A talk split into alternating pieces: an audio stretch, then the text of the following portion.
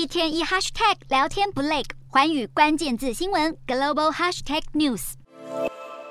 强风吹来，路边树木和标示牌几乎要倒下。一级飓风菲奥娜十九日登陆波多黎各，引发严重洪水及土石流。当地官员向民众发出警告，飓风将影响整个波多黎各地区，居民需严防强风豪雨。波多黎各多处港口已经关闭，主要机场的飞机航班也取消。当地电力局表示，全岛三百三十万居民一度完全停电。虽然目前部分地区已经恢复供电，但是要全岛恢复仍需要几天的时间。随着飓风持续往西移动，拜登政府也宣布进入紧急状态，授权联邦紧急事务管理署协调救灾工作。目前，波多黎各当局已经开设超过一百个避难所，呼吁民众寻求避难。